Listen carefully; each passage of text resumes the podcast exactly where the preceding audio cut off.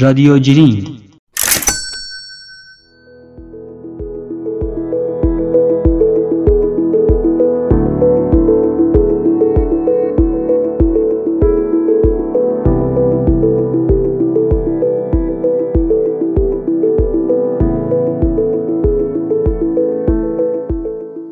سلام و درود به شما دوستان عزیزم. امیدوارم حال دلتون عالی باشه و روزهای فوق العاده رو سپری کرده باشید.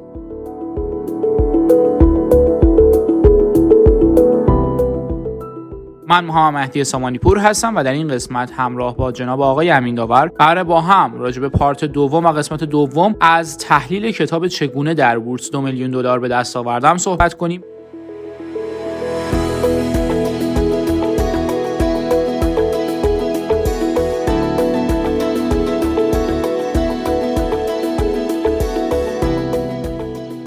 نکاتی که در این پادکست گفته میشه قطعا شما رو تبدیل به یک سرمایه گذار موفق تر و بهتر می‌کنه. پس حتما بهتون پیشنهاد می‌کنم که همراه من باشید و آرزو دارم این پادکست براتون مفید واقع بشه.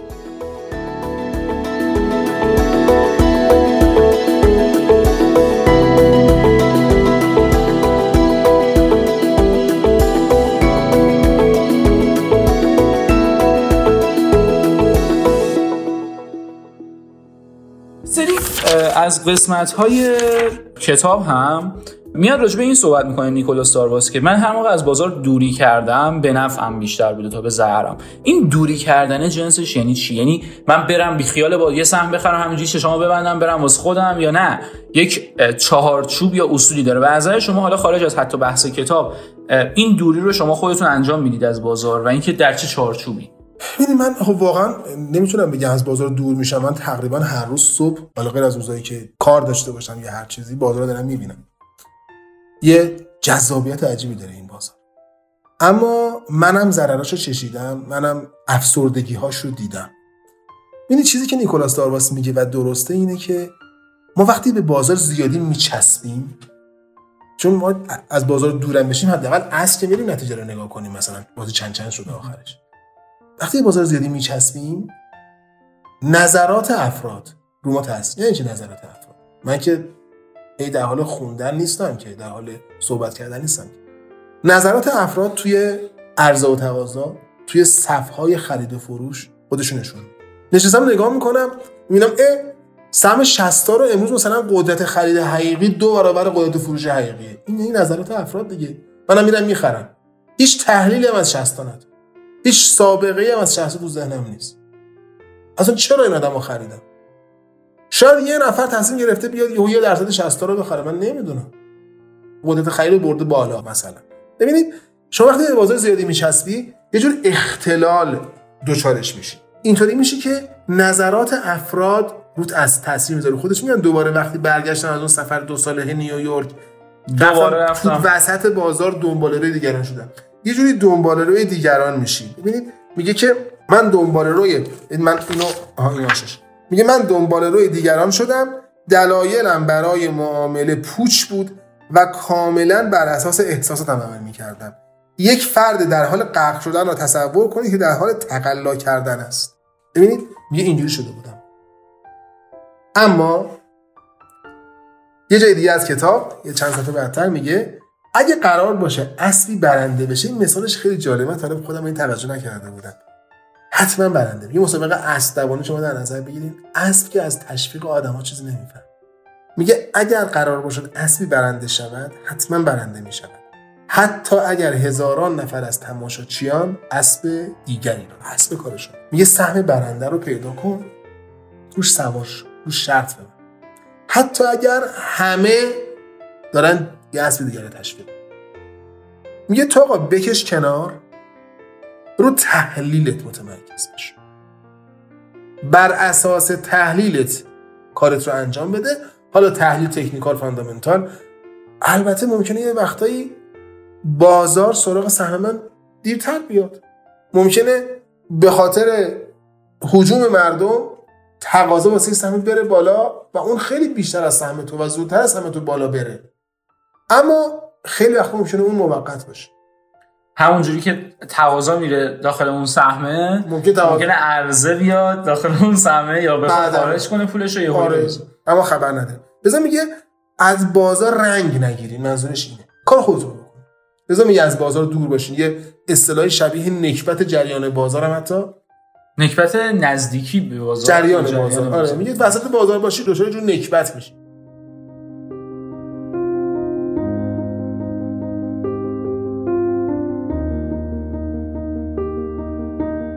بسیار عالی در جریان بازار قرار نگیریم. ولی این در جریان نداشتنه اشتباه نیست خطا داخلش به وجود نمیاد. بالاخره من برای اینکه بدونم یک سهمی درسته ارزش رو می‌تونم با فاندامنتال به دست بیارم چارتش رو دارم نمودارش رو می‌تونم تحلیل کنم. ولی فضای بازار آیا منو کمک نخواهد کرد؟ اینکه ببینم خوشبینی راجع به یک سهمی داره زیاد میشه و اون سهم احتمالاً قیمتش افزایش پیدا کنه آیا منو کمک نخواهد کرد؟ این تفکر هست که مثلا وقتی که تو بازار یه سهمی داره رشد می‌کنه ما باید این سوار همون جمله معروف ترند یور فرند و از این داستان. اما من می‌خوام بگم که ما دو جور نگاه داریم. یکی که من بیام تو این بازار یا تو هر بازاری هر چیزی که گرون میشه یا ارزون میشه رو بخرم. یعنی مثلا من دارم توی بازار میگم گل نرگس بخرم. من نه بابام گل فروش بده نه مامانم گل فروش بده نه اصلا از آشنام چیزی. گل نرگس رو برم بخرم که چی؟ اگه فردا این گل نرگس نخر شد می‌خوام چیکارش کنم؟ بلدم نقدش کنم؟ نمونه پلاسیده میشه از بین میره. مثال دارم می‌زنم. پس ما در واقع دوری از بازار رو چیزی که من متوجه شدم شاید بهتر اینجوری تفسیر کنیم که ما در جریان چیزی که راجبش اطلاعی نداریم قرار نگیریم. چون گاهی اوقات مثلا می‌بینیم به قول شما یه سهمی می‌خواد دارم مردم- با- من قبول دارم بازار اطلاعات داره خب؟ اما اطلاعات باید به اطلاعات من اضافه بشه. من نباید فقط به خاطر اینکه حالا دوستان الان تابلوخانی خیلی من فقط تابلوخانی می‌کنن یعنی چی فقط تابلوخانی می‌کنن یعنی تابلوخانی یه ابزاره. اما اینکه من سوار این بشم و فقط با این تصمیم بگیرم نیست. پس احتمالا استراتژی شما اینجوریه که یه چند تا سهم رو خیلی خوب می‌شناسید. بعد با ابزار تابلوخانی تکنیکال متوجه میشید که این سهم سهم خوبی که من بررسیش کردم ارزندم هست حالا می‌خواد حرکت کنه. ببین یه درست متوجه شدم. اینجوری میگم ما میگیم فاندامنتالی فکر کن تکنیکالی عمل کن. حالا یه استعاره است البته خیلی یه مطرح شده. سهمی رو که می‌شناسم می‌دونم چجوری پول در میاره می‌دونم آیا اج... به چی میگن موقعیت رشد کردن داره یا نه اینو میام مثلا تکنیکالی یا با تابلوخانی یا هر چیزی روش بازی می‌کنم. و ولی استراتژیم رو با دیدن حرکات بازار نمیچینم. بر پایه حرکت یعنی همین روزهای گذشته مثلا می‌گفتم آقا فلان سهمی که مدت میاد پایین. بعضی دوستان می‌گفتن. گفتم بهتر. می‌خرید چه ارزونتر می‌خریم دیگه پول داشته باشه اما چون داره میاد پایین نظرم ازش بر نمیگرد بعد یه جسارت حالا این سوال ذره شخصی میشه هم می‌تونید جواب بدید هم می‌تونید جواب ندید. ولی شما حد ضرر ندارید یا دارید اولا؟ حد ضرر یعنی چی؟ حد ضرر یعنی این که محدود نه کنم من. میگم من میام ترجمه می‌کنم. حد ضرر قرار دادن از دید من یعنی اینکه نمی‌دونم دارم چی می‌خرم و چرا می‌خرم. لذا چون دارم کورمال کورمال جلو میرم پس میرم. اگر مثلا 3 درصد 5 درصد از یه جای قیمت اومد پایین حد ضررم فعال میشه منو به زور از بازار می‌بره بیرون. اصلا حد ضرر از نظر ما تکنیکالی یه چیز دیگه است و اگه خواستید من, من من دارم ظاهرش می‌بینم. من دارم یه دارایی می‌خرم. من هم اخیرا با آقای شارخ شریعتی که قرارمون مصاحبه کردیم صحبت شده بود جایی. ایشون خب بیسش تکنیکالیه. یه حالا من نتونستم خیلی باشون بحث کنم ولی خلاصش می‌خوام الان بگم. ببینید میگه ما داریم دارایی می‌خریم توی بازار بورس. سهام بانک فلان رو داریم می‌خریم. سهام فلان فولاساز رو داریم می‌خریم. اگر من دارم به قیمت مثلا چه می‌دونم 500 تومن 700 تومن میخرمش و به نظرم ارزنده است خب این 500 تومن بشه 400 تومن خب ارزنده تر میشه. اون بانک که توش بمبگذاری نکنه بره هوا. کسی اموالش نخوره بخواد نابود بشه. نرفتم یه بانک رو به ورشکستگی بگیرم اصلا اسم نمی‌خوایم بیاریم دیگه. از این بانک هایی که به این و اون پول دادن پولشون برنگشته فلان. نه یه بانک ارزشمند خریدم من. ارزون تر بشه ارزشمند تره و بالاخره بازار یک روزی ارزش این رو می‌فهمه. نگاه اینه. با اینکه ایشون من فکر می‌کنم که حد ضرر قرار دادن واسه کسایی که فقط دارن سهام رو به شکل یه تیکر می‌بینن. یه چیزی که داره بازی می‌کنه. درسته یه سهام هر روز قیمت گذاری میشه. درسته که ممکنه یه روزی قیمتش بیاد پایین تر از دیروز. ولی من از کجا بدونم این سهمی که دارم الان میفروشمش پولشو می‌گیرم هزینه فرصت از دست نمیده یعنی ممکنه من این سهمو بفروشم سهمو 500 تومن بفروشم بره بشه 450 تومن. به هر دلیلی نخرم بعد مجبور برم 600 تومن بخرم. من میگم نه 500 تومنه. حالا من خودم از تکنیک پله خریدن استفاده می‌کنم. فکر می‌کنی باید بخریش 500 تومن بخریش؟ برعکس این عمل کردم اشتباه کردم. یعنی سهمی رو با عجله خریدم پله های پایین پول کم داشتم بخرم. نمی خدا چه بخر بعد تکنیکال زیر نظر بگیرش. تو پول بک ها بخرش. بعضی وقتا بالاتر می‌خری خیلی وقتا پایین تر می‌خری. اگر تو پول بک بخری اون حس ارزون خرید بیش ممکنه مثلا 500 تومن بخری یه پله بخری. بشه 600 تومن بده پول بک کنه 550 تومن. اونجا؟ این 550 می‌خری لذتش از این 500 تومانی بیشتره. بله. چون تو پول بک خریدی بعد 550 نمیشه 700 تومن. کیف می‌کنی؟ این استراتژی منه. نمی‌خوام بگم بهترین استراتژی. اما همون که نیکولاس لاواس به استراتژیش حال می‌کرد منم با این استراتژی حال می‌کنم. بسیار عالی. من یه تعریفی از حد ضرر واسه خودم بذاریم. من تعریفی که از حد ضرر خودم دارم اینه که اگر ناقض دلیلی که من اون سهم رو خریدم اتفاق افتاد حد ضرر من فعال شد.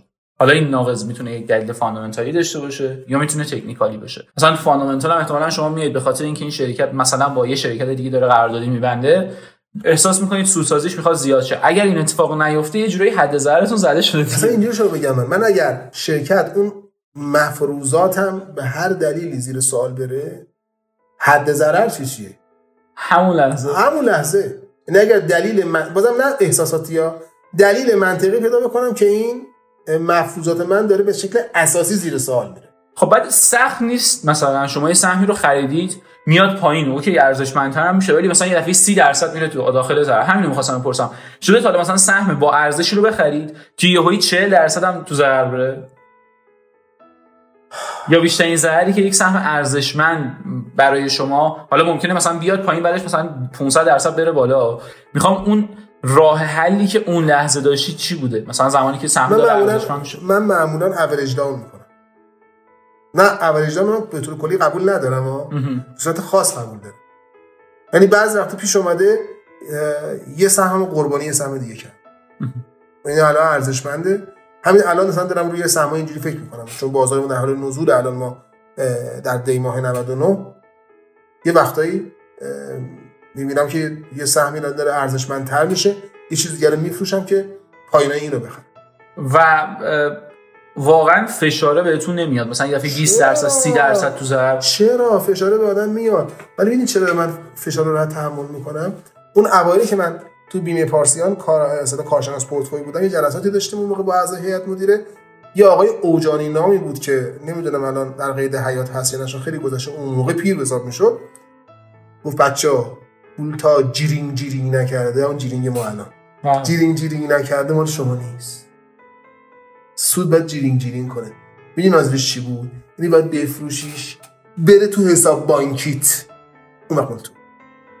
لذا من اگر در اوج بازار در مرداد 99 مثلا دارایم شده باشه یه عددی مثلا پنج واحد. تا زمانی که تا وقتی که نفت الان شده مثلا دو واحد سه واحد. مال من نبوده اون پنج تا. بازار بوده.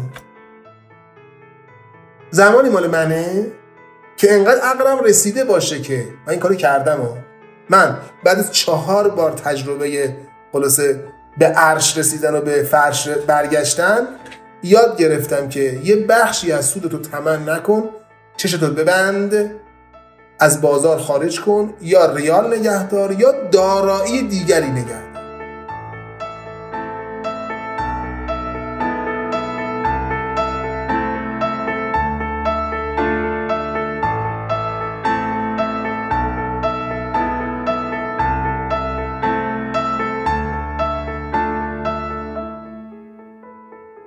چقدر جذاب این دقیقا سوال بعدی بود که از کتاب می‌خوایم بپرسیم.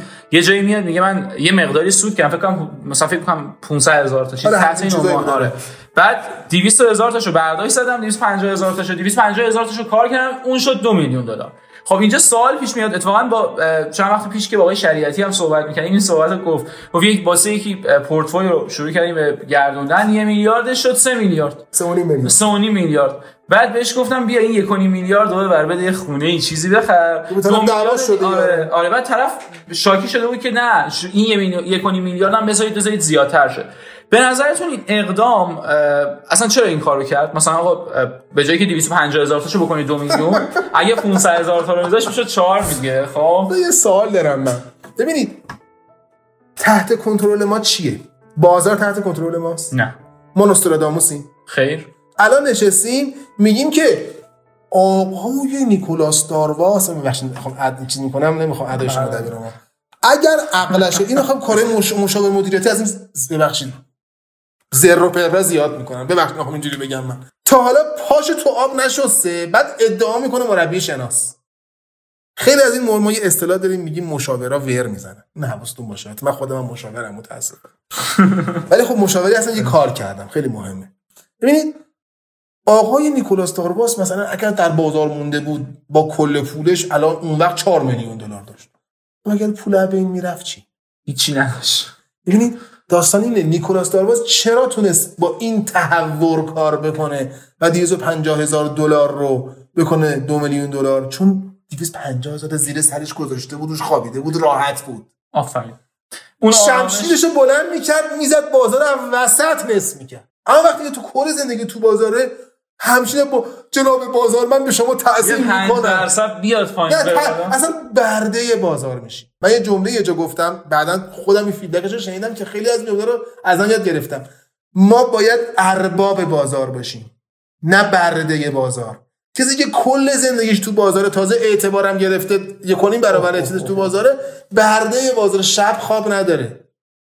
من همین لذتم اینه که شب ساعت 11 بخوابم 12 ده حال بسیار داره. تا 4 و 5 صبح بیهوش باشم. و خیلی صبح زود نتونم پا میشم. کم پیش میاد تا 9 10 صبح بخوابم. یه وقتی تا روزای تعطیلی می‌ذارم به بیخیالی میگم باشیم تا ساعت بیولوژیک ما رو خودش خواب بیدار کن خب؟ اما خب راحت زندگی کنم. کاملا. من باز رجوع میدم دوستان رو به اون کلیپی که ما توی کانال گذاشتیم چند وقت پیش از کارتون سول. 50 ثانیه بیشتر نبود. سهام بخر. سهام بخر. برده بازار شده بود. من همش نباید دنبال ترید کردم باشم. و این مدیریت ثروت که آقای و مدیریت دارایی که آقای نیکولاس دارباس انجام داده از اون کار هوشمندانه است که من توصیه می‌کنم هممون داشته باشیم. اتفاقا خیلی جالبه. یکی از اقوام درجه یک من. این بنده خدا سال 98 دید بازار بورس خوبه رفت طلا ها رو فروخت آورد در بازار بورس به پیشنهاد من. شروع کرد به خرید و فروش. یه سهمی هم بود پترول. خیلی خوب بود. من سهم ارزنده یه تا حدی خوبم داره کار می‌کنه. گفتم همینو بخ بعد خریدن یه چند ماه منتظر مونم پترولی سود خیلی خوبی بهشون داد. خیلی قشنگ خودشون بدونه که من بگم رفتن طلاشون رو حتی بیشتر خریدن. یه فولیمون تو بازار. آره پترول فروخت؟ آره آره پترول. پترول پترول فروخت. یه مقدار که طلا رو قبلا فروخته بود و داد و طمع نکرد. و این جذاب بود. این concept مدیریت دارایی مدیریت ثروته. هیچ جام تدریس نمیشه. من واقعا دلم می‌خواد چند بار رفتم سمت اینکه اینا یه دوره آموزشی کنم. جلوش کم آوردم. این کارو خواهم کرد روزی من بسیار. من دارم به همه قول میدم که من همین داور قبل از مرگم حتی اگر مرگم یه وقتی فجعه نباشه و از یه دفعه بین نرم من این کارو خواهم کرد که دوره مدیریت ثروت طراحی می‌کنم واسه مردم ایران می‌گذارم اینو من. ما یاد بگیریم ما بس ثروتمند بشیم. اما ثروتمند شدن زمان می‌خواد. مثل بچه‌ای که نه ماه طول میگه دنیا میاد زودتر دنیا بیاد ناقص میشه. لازم ما همه ثروتمند میشیم اما باید درست رفتار کنیم. خب اگه بخوایم این کتاب جمع بندی کنیم نکات واسه جمع بندی میگم چون خیلی صحبت کردیم وقتمون گذشته. مهمترین نکته که من واسه بار دوم و سوم خواهم گفت دارم میگم اینه که نیکولاس دارواس موفق شد چون کت شلوار خودش رو نرفت بگه خب این چه کت شلوار قشنگی. بابا این کت یه قشنگ تن شکیل اونیله. وزن شکیل اونیل 200 کیلوه. او تو چجوری؟ خیلی قشنگه. ولی برو کد شلوار خودت دقیقاً این نکته بود که من دیروزم توی یکی از کلاسام می‌گفتم. بچه‌ها گفتم آقا تو رو خدا نرید. ببینید دوستم داره با این استراتژی میره جلو با چیچی موکو ایچی موکو به قول شما داره میره جلو. اینقدر سود گرفته. من با این استراتژی نمی‌تونم. شما باید به اون روش خودتون برسید به کد شلوار خودتون برسید. که دچار گمراهی هم نشید. آره. یکی از نکات مهمی که نیکولاس داواس گفته من همین داور دوستش دارم این روش رو ممکنه بعضی رو فرداش میگه من ترجیح میدم یک سهم در حال رشد رو بلای مدت طولانی نگه دارم. می‌تونم یک بار اینو قشنگ بشینیم با هم نگاه کنیم. کیس درشون در همین بازار ایران خودمون بیارم که این روش در ایران هم جواب می‌دهد. جواب قابل قبول می‌دهد. نمی‌خوام بگم روش های دیگه جواب این روش جواب میده. جواب داده. و خواهد داد. منطق توشش داره. من این روش رو میپسند دوم ما اشاره نکردیم. میگه من خرید و فروش که می‌کردم دلایل و انگیزه هام رو مینوشتم. هم موقع خرید هم موقع فروش. هم موقع فروش اگر سود کرده بودم دلایل سود کردن رو مینوشتم. اگر ضرر کرده بودم دلایل ضرر کردن. یه جور خاطرات بورسی. من خودم اینو شروع کردم به دوستان توصیه می‌کنم شده حد چند خط هم شده بنویسید آره که بورس چیکار آقای امین داور میونه کلمتون من داشتم نگاه می‌کنم یه فکر کنم دو تا دفتری قشنگ پر کردن. دو تا بیشتر شده دیگه آره. کم تو اکسل دیگه می‌نویسن. خیلی جذاب هستش یعنی واقعا. سومین چیزی که میگه میگه من فهمیدم چسبیدن به بازار باعث نویزه باعث اختلاله تو بازار ما خیلی حرفی مختلف میشنویم. اولا که خیلیش دروغه. راستاشم خیلی وقتا هر راستی که ارزش خبری نداره. رئیس جمهور میگه می‌خوایم دلار بکنیم فلان قیمت و هول می‌کنیم شروع کنیم فروختن. آقا گفته می‌خوام دلار رو بیارم پایین زورش می‌رسه. اصلا منطقی هست. آقا علاقه داره. بر جوانان عیب نیست. آرزو عیب نیست. اون نمی‌تونه ولی زورش نمی‌رسه. من دارم می‌خوام همین برم مریخ. آقا لامصب نه موشکشو داری. نه پولشو داری. نه توان سفر فضایی داری. چی خوب دارید می‌خواد بریم مریخ برو.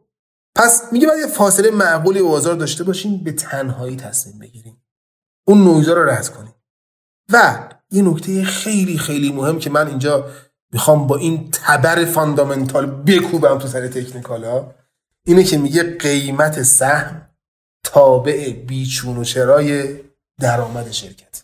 کاملا موافق آره این شوخی بود؟ ما fundamental ی ما technical ی هم اینجوری میگیم که هر اتفاقی که تو fundamental بخواد بیفته خودش رو قیمت نشون میده. چه کاریه بریم ببینیم؟ آره البته شوخی بود.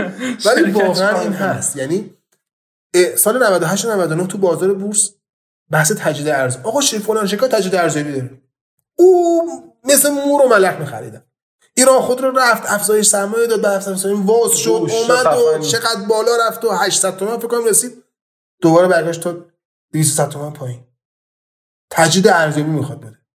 ببینم تجدید ارزیابی یعنی چی؟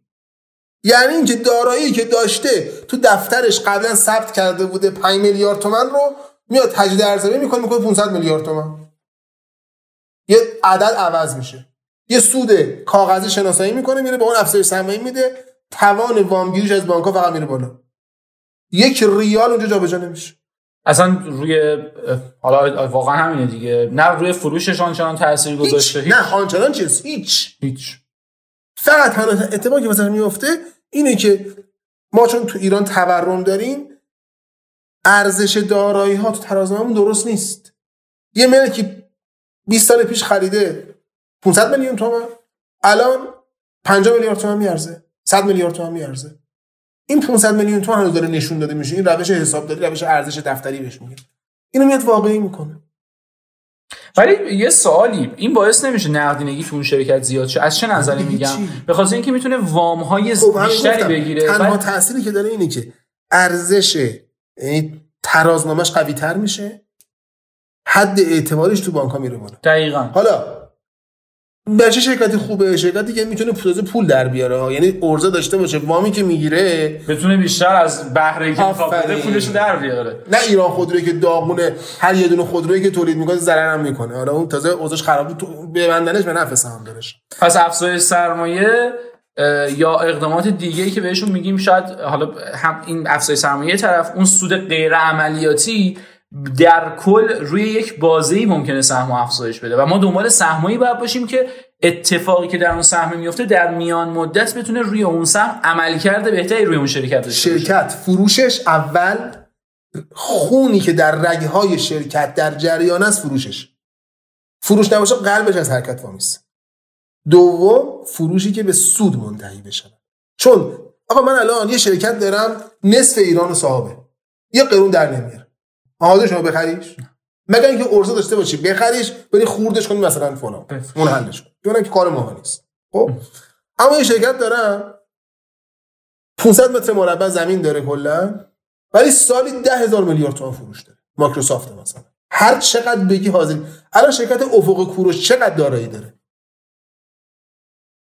اکثر فروشگاهاش یا اجاره یا فرانچایزن. فروشگاه ملکی خیلی کم چند تا انبار داره. 500 600 تا ماشین داره. اما یه برند قوی داره که واسش پول در میاد با چند هزار میلیارد تومان ارزش انقدر دارایی نداره. یه خاطره من از افق کوروش به شما داشتم. زمانی که عرضه شد گفتید ارزنده آنچنانی نیست تو این قیمت. آره مثلا خیلی چیز بوده آره از بدبین بود. بلا فاصله نظر عوض شد آره. دقیقاً همین جالب سعی مثلا بهش عوض شد. حالا دلیلشون طولانیه. اول بدون کلا برداره چیزی ندارن اونو میفروشن بعد صورت مالیش اومد خب جو بازارم همین بود فضای بازار رو من تلگرم اثر می‌ذاره. رفتم نگاه کردم خب این داره رشد می‌کنه. مثلا اون موقع نمی‌دونم 300 تا فروشگاه کرده و 500 تا. خب 300 تا فروش 500 تا. ببین فروشم چقدر رفته بالا. این نمودارا جلو خودم کشیدم گفتم نه همین دو وایسا. اشتباه نکن. اینا کاسبن. دارن کاسب می‌کنن پول در میارن. برو سوار قطار شو. قطار داره تو دیسکو میره. خب ببینید این پول در آوردن منو زد زمین. دادن کاسب اگر شرکتی دارد پول در می آورد بدونید و هی داره وضعش بهتر میشه. این تو فروش بدونید که رشد می‌کنه. امروز نه فردا نه فردا نه پس. بالاخره رشد رو داره می‌کنه. واسه داره پول رو می‌سازه دیگه. آفرین. پس باید ما بریم سراغ شرکت هایی که رشد می‌کنن. البته گفتم شرکت خوب که سهام خوبی هم باشه. همین افق کوروش با بری 200 بخریمش. نمی‌خوام بگم قطعا بده ولی احتمالی که بد بشه خیلی زیاده. من یه افق گروش یه موقعی پیش 200 بشه که مثلا ما فکر کنیم سودش ممکنه 10 برابر بشه و خب از یه خود فرق.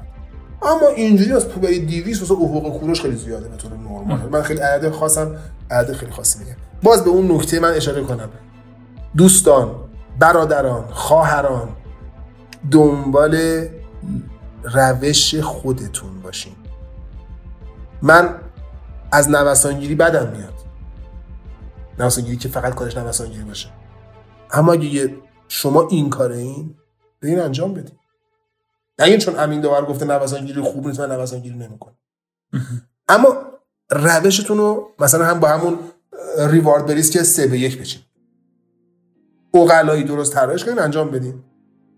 جورج سوروس اصلا مورد علاقه من نیست. اصلا من کتابش رو وقتی میخوشم میخوندم خاطراتش رو حالا بهش بد می‌شد. ولی آدم موفقی. من نمی‌تونم مثل جورج سوروس کار کنم حالا از از کاری ها استرسایی وارد می‌کنه به خودش اون می‌تونه تحمل کنه. من نمی‌تونم. من داغون داغون میشم. از بین میرم. ظرف یه هفته من سینه قبرسون بخوام دور از جدی میگم. روش کار کردن من نیست. دنبال روش کار کردن خودتون باشه چون شخصیت متفاوته دیگه. واقعا هر شخصیت یه روشی رو باید داشته باشه و ازش بتونه سود بگیره. به حال خیلی ممنون از اینکه همراه ما بودید جناب امین داور و خیلی ممنون از شما شنوندگان عزیز. امیدوارم این پادکست هم براتون مفید واقع شده باشه. حتما اگر براتون مفید بود با دوستانتون شیر بکنید چرا که رسالت اصلی تیم رادیو جیرینگ افزایش آگاهی عمومی افراد در زمینه سرمایه گذاری هستش. خب منم قبل از خداحافظی یه خواهش می‌کنم ما کتاب های مختلفی رو می‌خونیم. سعی می‌کنیم چند وقتی باری کتابایی رو واسه دوستان گزارش بدیم. اگر کتاب جذابی رو دیدید برای ما معرفی کنید پیشنهاد بدید ما اون رو بررسی می‌کنیم. شاید پادکست های بعدی اون کتاب رو بررسی کنیم. بسیار عالی. یا علی خدا نگهدارتون.